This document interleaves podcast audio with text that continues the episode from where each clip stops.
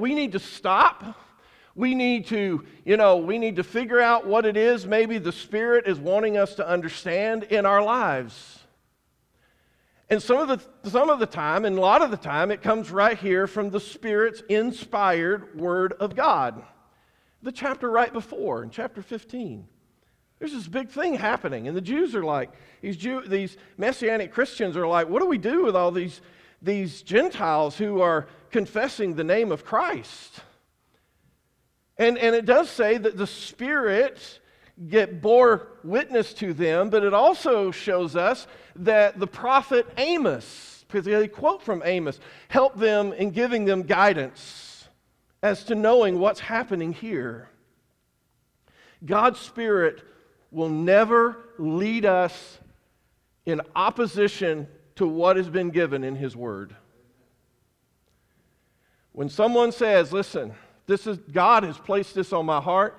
I, one time I had a problem with this. I don't, I don't have a problem with it anymore because I just feel like God, this is where He is now. Let me tell you something. That's not from God. That's a different kind of spirit that's happening.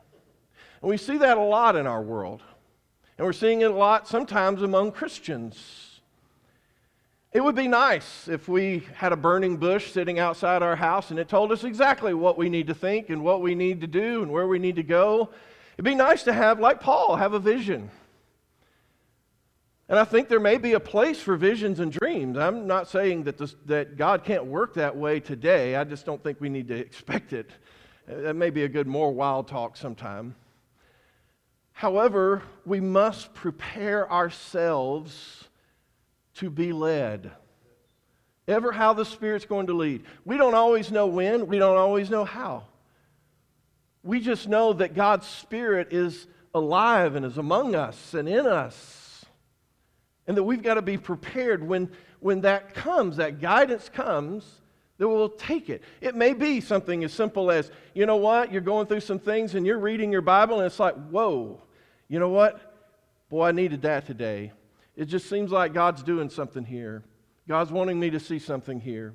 Sometimes God works in our minds, sometimes God works in our hearts. And, and we have to be careful because we got to be able to distinguish sometimes between the Spirit and our own desires. And that's not always the easiest of things. Again, I've seen Christians over the years and and, and they'll say, you know what, I really believe that God is leading me to do this or do that. This is what the Spirit is telling me. And even though everybody else is saying, this is really a bad idea. And I've seen people who ended up in divorce, even though they said, no, God's going to bless this marriage. Or they, they ended up, uh, you know, bankrupt or, or they, they left us. They went to another church because they, you know, this God is leading us, that, that really this is where we need to be. And now today, they don't go to church anywhere. You can't tell me that was God's purpose. I just don't believe that. Proverbs has something to say to us about those things, doesn't it? There is a way that seems right. Listen, there is. It seems right. But he says, sometimes those ways are going to lead you in an area that you just don't want to go. There is much more we can say about the guidance of the Spirit. I think the main thing I want you to understand from this text, because we've got other things to talk about, is the fact that we need this guidance in our lives. I read an article, very interesting. Um, it was called, whoops, it was called uh, 178 Seconds to Live. And they took these 20 pilots, they were all very good pilots. They could fly in clear weather, no problems. Um, but they had never had any kind of instrument training. So they were all put into this simulator, flight simulator. And they were supposed to, to stay up and stay airborne and do the best they can as they flew through these dark clouds, bad weather kind of things. Every single one of these guys, very capable pilots, every single one of them, they all crashed and burned in an average of 178 seconds. It shows that when things are clear, it's, it's a lot easier. But when things get very cloudy, it's not always all that easy. We often think that we're smart enough, that we're experienced enough to make life choices, but human judgment is not always right. Sometimes we're just flat out wrong. I, I, uh, listen, if we can't learn anything from 2020 and 21, I hope that we learn this that we're not all, we're flying in the dark sometimes. Too many times we ignore this inner guidance because we think that we know better, because we prefer a certain way to go. Paul listened to the Spirit even though he was rejected into going into two different areas that he wanted to take the gospel. Folks, what's so bad about that? Why couldn't Paul just say, you know what, Lord, I'm doing this for you. I really believe this is, this is the way I need to go. I need to go on into Asia. This is, these are the people. And, and sometimes we do that with the Lord. You know what? I feel like maybe God doesn't want me to do this, but I think as long as I'm just trying to serve the Lord, I, you know, I don't think listening to those promptings is necessarily that important. Providence is another way that God leads us. Providence is those open doors that happen to us at times. You know, it's like, wow, this door opened and this is a real blessing. But providence is not just doors that open, sometimes they're doors that close. Sometimes it's God saying, you don't need to go there. And whenever we try to kick down a door that God is trying to close, God does not look at us and say, Boy, they are tenacious. I love that in them. No, we're setting ourselves up for failure. Paul shows us that closed doors are spirit led moments, even though it may seem negative to us at the time. God may shut a door to a ministry. God may shut, shut a door to a mission trip. God may put obstacles in our way, such as sicknesses or financial struggles or the loss of a job. And it's like, well, that's terrible. Why would God ever allow those things to happen? Don't know. And it's easy to become frustrated and discouraged because we can't imagine why God would shut certain doors. You know what I mean? What is Paul doing? He's taking the gospel. Why would God stop something like that?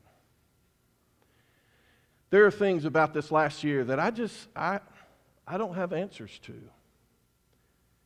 I think just about every single church has lost people during this pandemic. Some of it has been to death. And then some of it is people who left and they just never came back.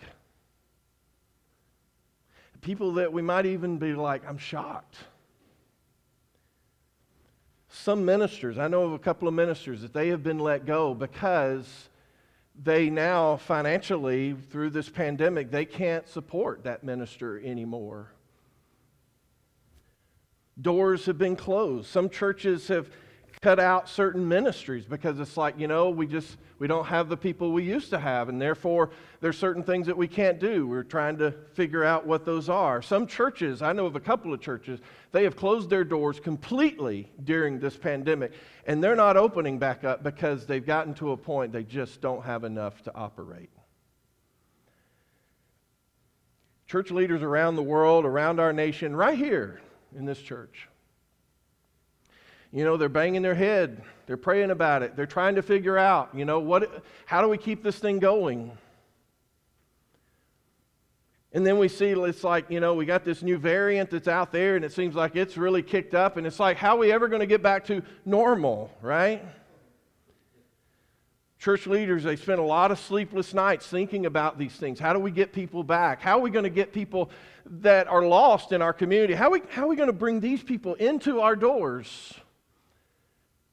How, how are we going to show them Jesus? You know, how, what we worry sometimes about finances. What are we going to do in certain situations? How are we going to keep the back door shut so people stop leaving? And church leaders, they, they, they're in those positions to think about those things. But also, I think maybe they need to look at it through Acts 16. Because what we find here in Acts 16 is that maybe the Lord is going to shut some doors. Maybe He doesn't want us to go back to normal. because normal wasn't working before.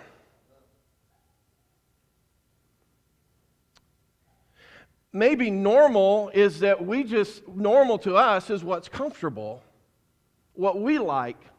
Maybe normal is about all about an inward focus and not about the fact of what Paul is doing, and that is reaching the lost. And we've lost that focus, and this is making us wake up to some things. Maybe a minister is it had to be fired from a job, be let go because God needs him somewhere else, and this is about the only way it was going to happen. Maybe there's a ministry that just no longer has its effect. It's not doing what it's supposed to do. Maybe there's a church that's closed because they no longer were doing God's will. Oh, they were getting all the worship stuff right. They were not serving the Lord. Maybe there's a certain mission point that, that had to get stopped certain support because they've been taking advantage of, of those who have been supporting them. And I'm not saying that is the situation in all of these, okay? I'm not saying that at all. But what I am saying is that I do think church leaders and Christians need to take a hard look. One of those hard looks is hey, do our elders need to keep me? I'm serious. They know I feel this way. I've told them this many times in the past. And that doesn't mean they're trying to get rid of me, and I'm not trying to get them to get rid of me at all. But look, if we're saying, if what is God, where is God leading us? And that means even me, I've got to look at this and say, you know what? If this is what it's leading, then, then that's what needs to happen. It's okay. In the past, I've tried to keep doors open that were supposed to be closed. There was one place, a congregation that I went to, and I knew, felt it deep within. I had an absolute unrest. And I went to it, even though it's, you know, and I went to it for wrong reasons.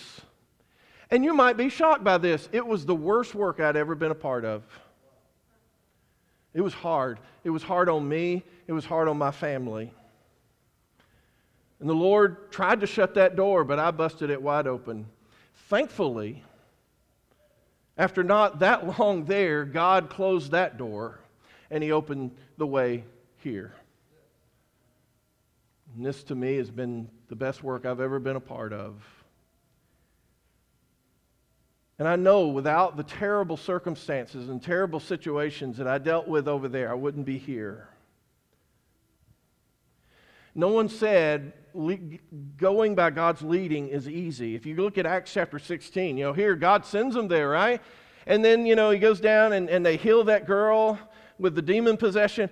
But her owners didn't like it because she was kind of their golden goose, if you will. And so they, they turn them in and they get arrested. And they're beaten, they're flogged, they're put in stocks. They're thrown into the innermost prison. And some of us at that point, we would be like, Really, Lord?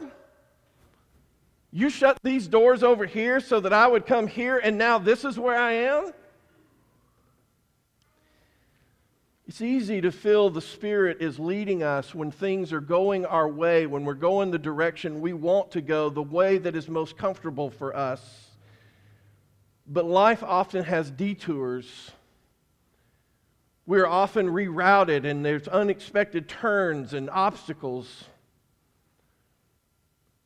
We, we tend to fight it and we think it's a bad thing, although sometimes things that we thought were really bad, and maybe they were difficult situations eventually, we see the good. There was something good that came out of it. What if your choice is pleasure, but God's choice for you is pain? What if your choice is to keep, but God's choice for you is to give? What if your choice is to accumulate more, but God's choice for you is to have less? What if your choice is relaxation, but God's choice is discipline? What if the path that you have chosen is not His intended path? Will you keep following Him? What about Paul, Silas? Well, about midnight, they were praying and singing hymns to God, and the prisoners were listening to them. Now, there was going to be a great jailbreak. They don't know it at the time. They're still in stocks, their backs are still aching from the flogging. Will you keep following when the answer is no? Some of you can't figure out why your plans just keep failing. And you keep trying, but they keep failing. And God is trying, He may be trying for you to give up that plan because He's got a better one for you. Your plan has to fail. You planned it to be well. You plan to be well, but you're sick. You plan to have more than enough, but you are in lack. You plan to be in a relationship, but you are alone. But the real question is will you keep serving? Will you keep worshiping? Will you continue to obey the will of God when the answer is no? Will you allow that detour to take you to another level of faith? What does the Bible say? The testing of our faith works patience and on and on it goes. Or will these closed doors just make you angry at God? Will the detour make you apathetic? Will it make you want to quit? It's okay to mourn in those times, but just keep marching. It's okay to pour out your heart to God, tell the Lord how you're feeling, but you just keep driving on that detour. Faith is not it's not developed in straight lines. Faith is built during detours. And some of us, we need to wrestle with some stuff, don't we? If you're unwilling to change paths, to accept His plans, to adjust to His ways, then you're going to miss a break in or some breakthrough in your life. Are His thoughts and His ways, do you still believe they're higher than yours? 12 times in the book of Acts, we see an action that is met with an adverse reaction, a negative. At times, their lives were threatened, but they rose in the authority of Christ, and God advanced them as a result.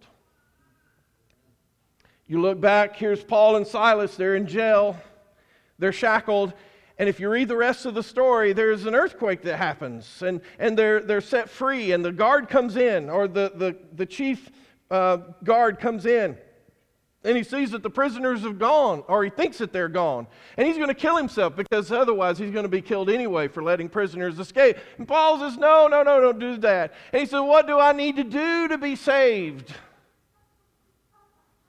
And he tells them about Jesus. And that night, he and all his household were baptized.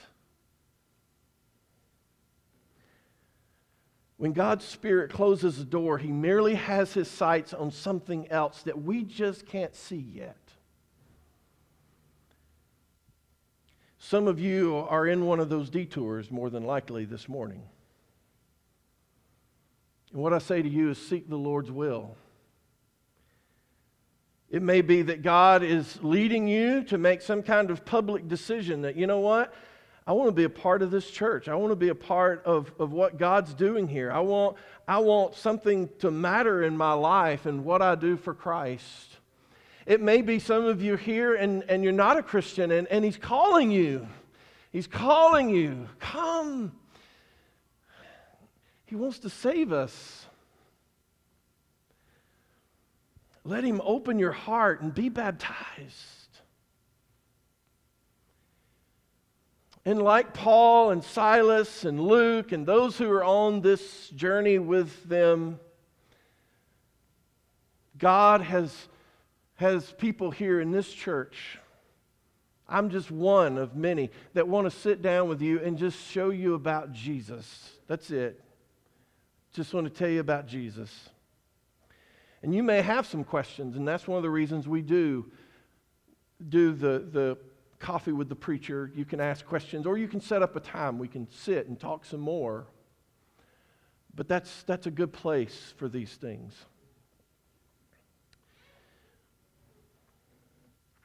But will you submit to what God's calling you? Let's pray. Father, forgive us for getting ahead of your plans and help us to know when to stop and listen for your direction. Your ways are perfect, Lord. You know every decision we need to make and every challenge that we face. Father, forgive us when we try to figure out on our own. Father, we need you.